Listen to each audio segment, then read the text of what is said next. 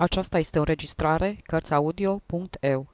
Pentru mai multe informații sau, dacă dorești să te oferi voluntar, vizitează www.cărțiaudio.eu. Toate înregistrările Cărțiaudio.eu sunt din domeniul public. Anton Pavlovici Cehov Zestrea Multe case mi-a fost dat să văd în viața mea, și mai mari și mai mici, și de piatră și de lemn, și vechi și noi, dar una din ele mi-a rămas mai adânc întipărită în minte decât toate celelalte. La drept vorbind, nici nu este o casă, ci mai degrabă o căsuță. E mică, joasă, fără etaj, cu trei ferestre și seamănă grozav cu o băbuță măruntă și gârbovită cu scufie pe cap. Spoită cu alb, cu acoperiș de țiglă și cu un horn de răpănat, căsuța e necată în frunzișul verde al duzilor, salcâmilor și plopilor sădiți de bunicii și străbunicii stăpânilor ei de astăzi. Nici nu se vede din frunziș. Potopul acesta de verdeață nu o împiedică însă să fie o căsuță de oraș. Curtea ei spațioasă stă la rând cu alte curți spațioase, verzi și ele, care se înșiră toate de-a lungul străzii Moscovskaya. Nimeni nu trece vreodată cu trăsura pe această stradă și rar se întâmplă să întâlnești pe cineva chiar pe jos. Obloanele căsuței sunt întotdeauna pe jumătate închise. Cei ce o locuiesc nu au nevoie de lumină. N-au ce face cu ea.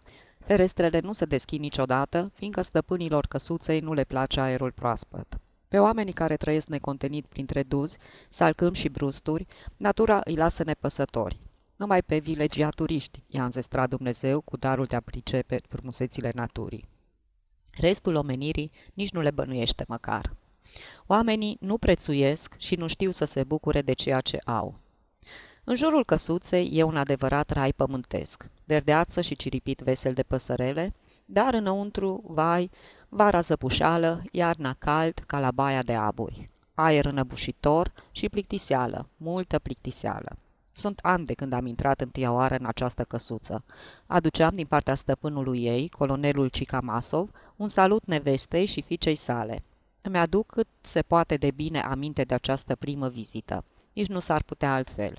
Închipuiți-vă o femeie măruntă, grăsulie, de vreo 40 de ani, care când am intrat din vestibul în salon, m-a privit cu imire și teamă. Eram un străin, un musafir, un tânăr și lucrul acesta era de ajuns pentru a uimi și înspăimânta. N-aveam în mână nici măciucă, nici topor, nici pistol și zâmbeam prietenește. Totuși eram întâmpinat cu neliniște. Cu cine am onoarea și plăcerea?" m-a întrebat cu glas tremurător femeia cea în vârstă, în care am recunoscut pe stăpâna casei, pe doamna Cicamasova. I-am spus cum mă cheamă și pentru ce venisem. Uimirea și spaima au făcut atunci loc unui ah ascuțit, plin de bucurie și ochii femeii s-au dat peste cap. Ahul ei s-a propagat ca un ecou din vestibul în salonul cel mic, de aici în bucătărie și așa mai departe până în pivniță. Curând, căsuța întreagă s-a umplut de ahuri bucuroase pe mai multe voci. Peste cinci minute eram instalat în salon pe un divan mare, moale, și cald și mi se părea că toată strada Moscovskaya răsună de aceleași ahuri. Mirosea naftalină și a pantofi noi de piele de țap, care se aflau alături de mine pe un scan, scaun înveliți într-o băsmăluță. La ferestre erau mușcate și perdeluțe de muselină. Pe perdeluțe dormeau muștele sătule. Pe perete, portretul nu știu cărui arhiereu, pictat în ulei și acoperit cu un geam cu colțul spart. De la arhiereu porneau un șir de strămoși cu fețe de țigani, galbene ca lămâia. Pe masă un degetar, un mosor de ață și un ciorap neisprăvit, iar pe jos un tipar pentru croială și o jachetă neagră, însăilată cu ață albă. În odaia de alături, două babe speriate, fâstăcite, culegeau în grabă de pe jos bucăți de stofă albă, croite și tot felul de petece. Iartă-ne, la noi e o dezordine groaznică," mi-a spus doamna Cica Masova. În timp ce stătea de vorbă cu mine, se uita pe furiș rușinată, la ușa îndărătul căreia tot se mai culegeau petece și ațe de pe jos. Ușa se întredeschidea, apoi se închidea iar, rușinată parcă și ea. Ce vrei?" s-a adresat doamna Cica Masova ușii. Uie mon cravat, lequel mon père m'avait envoyé de Kursk, s-a auzit de după ușă un glășcior feciorelnic. O, est-ce que mori que... Dar cum se poate? Nous avons donc chez nous un homme très peu connu par nous. Întreabă pe Lucheria. Ce frumos vorbim noi franțuzește, am citit în ochii doamnei Cicamasova, care roșise de plăcere. Curând ușa s-a deschis larg și a intrat o fată înaltă și slabă, de vreo 19 ani, într-o rochie lungă de muselină, cu cordon aurit, de care atârna, îmi amintesc atât de bine, un evantai de sidef. A intrat, s-a așezat și s-a roșit toată. Mai întâi, i s-a aprins nasul, lung și puțin pistruiat. De la nas, roșața i s-a întins la ochi, iar de la ochi la tâmple. Fica mea, a spus doamna Cica Masova cu glas melodios, și domnul Manecica este tânărul care... Am făcut cunoștință și mi-am exprimat mirarea față de neobișnuitul număr de croieri. Mama și fica au lăsat ochii în jos. De înălțare, la noi e Iarmaroc, mi-a lămurit mama. La Iarmaroc cumpărăm întotdeauna stofe pe care le coasem apoi tot anul până la Iarmarocul următor. Nu dăm niciodată la cusut în oraș. Piotr Semionici al meu nu câștigă prea mult și nu ne putem îngădui niciun lux. Suntem nevoite să coasem singure. Dar cine poartă la dumneavoastră atâtea lucruri? Doar sunteți numai două. Cum să le purtăm? Lucrurile astea nu sunt de purtat. asta e zestrea. Vai, mamo, a protestat fata și are roșit. Domnul ar putea să creadă că... Nu, eu nu mă mări niciodată, niciodată. În ciuda tăriei cu care protestase la cuvântul de măritiș, ochișorii ei se aprinseseră. S-a adus ceai, pesmeț, dulceață, unt, apoi smeură cu frișcă. La ora șapte seara s-a servit cina cu șase feluri. În timpul mesei am auzit un căscat zdravăn care pornea din odaia de alături. Am privit mirat spre ușă. Numai un bărbat cască astfel. E Egor Semionici, fratele lui Piotr Semionici, m-a lămurit doamna Cica Masova, văzându-mi mirarea. Stă la noi de anul trecut. Iartă-l, te rog, nu poate să vină. E un adevărat sălbatic. Se rușinează de străini. Vrea să se retragă la mănăstire. A avut necazuri cu slujba, așa că, de supărare... După masă, doamna Cicamasova mi-a arătat un patrafir brodat chiar de mâna lui Egor Semionici pentru a fi donatul ei biserici. Uitându-și o clipă sfiala, Maneșca mi-a arătat și ea o pungă pe care o brodase pentru tatăl ei. M-am prefăcut uimit de frumusețea lucrului. Manecica s-a îmbujorat și a șoptit ceva la urechea mamei. Aceasta s-a luminat la față și m-a poftit în camera unde păstrau lucrurile și unde mi-a arătat vreo cinci cufere mari și o sumedenie de cuferașe și lăzi mai mici. Asta-i zestrea, mi-a șoptit mama. E cu sută toată de mâna noastră. După ce m-am uitat la cuferele acelea mohorâte, mi-am luat rămas bun de la primitoarele mele gazde, care mi-au cerut să-mi dau cuvântul că voi mai trece cândva să le văd.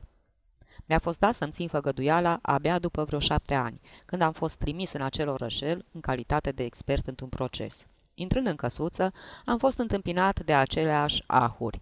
Fusesem recunoscut. Nici nu s-ar fi putut altfel. Prima mea vizită însemnase un adevărat eveniment. Și acolo unde evenimentele sunt rare, ele nu se uită curând. Când am pătruns în salon, mama, acum și mai grăsulie și căruntă, se târa de-a pe parchet, croind ceva dintr-o stofă albastră. Fica ședea pe divan și broda. Aceleași tipare, același miros de naftalină, același portret cu geamul spart într-un colț. Erau totuși și unele schimbări. Lângă portretul arhiereului, atârna portretul lui Piotr Semionici și doamnele erau în doliu. Piotr Semionici murise la o săptămână după ce fusese înaintat general. Au început amintirile. Generaleasa a izbucnit în lacrimi. Ne-a lovit o mare nenorocire. Piotr Semionici nu mai e. O știai? Fica mea și cu mine suntem orfane și trebuie să avem singure grijă de noi.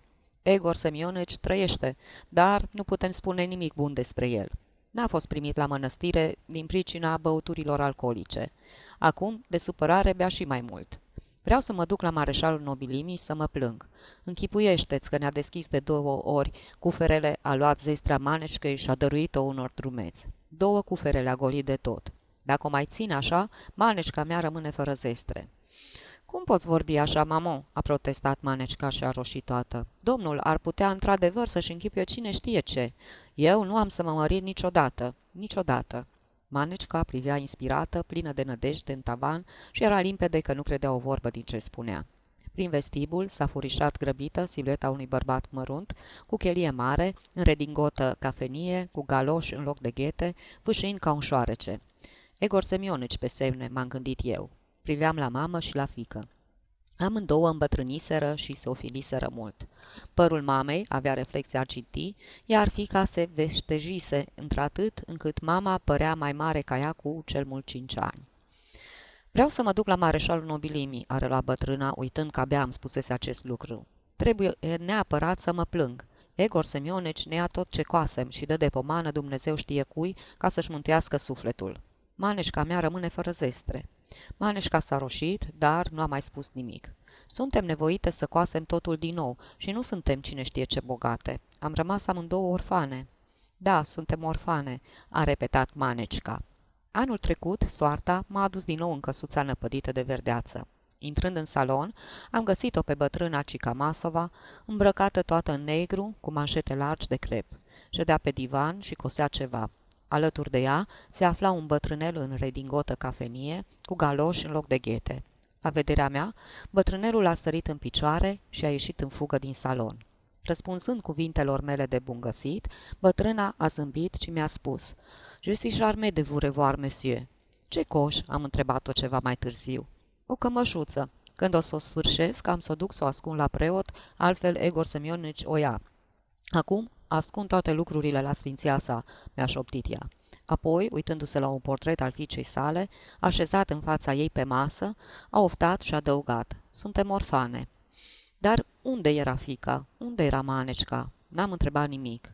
Nu îndrăzneam să o tulbur cu întrebările mele pe bătrânica în mare doliu.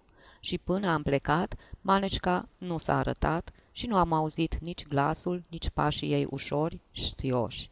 Am înțeles și pe suflet mi s-a lăsat o greutate mare. Sfârșit.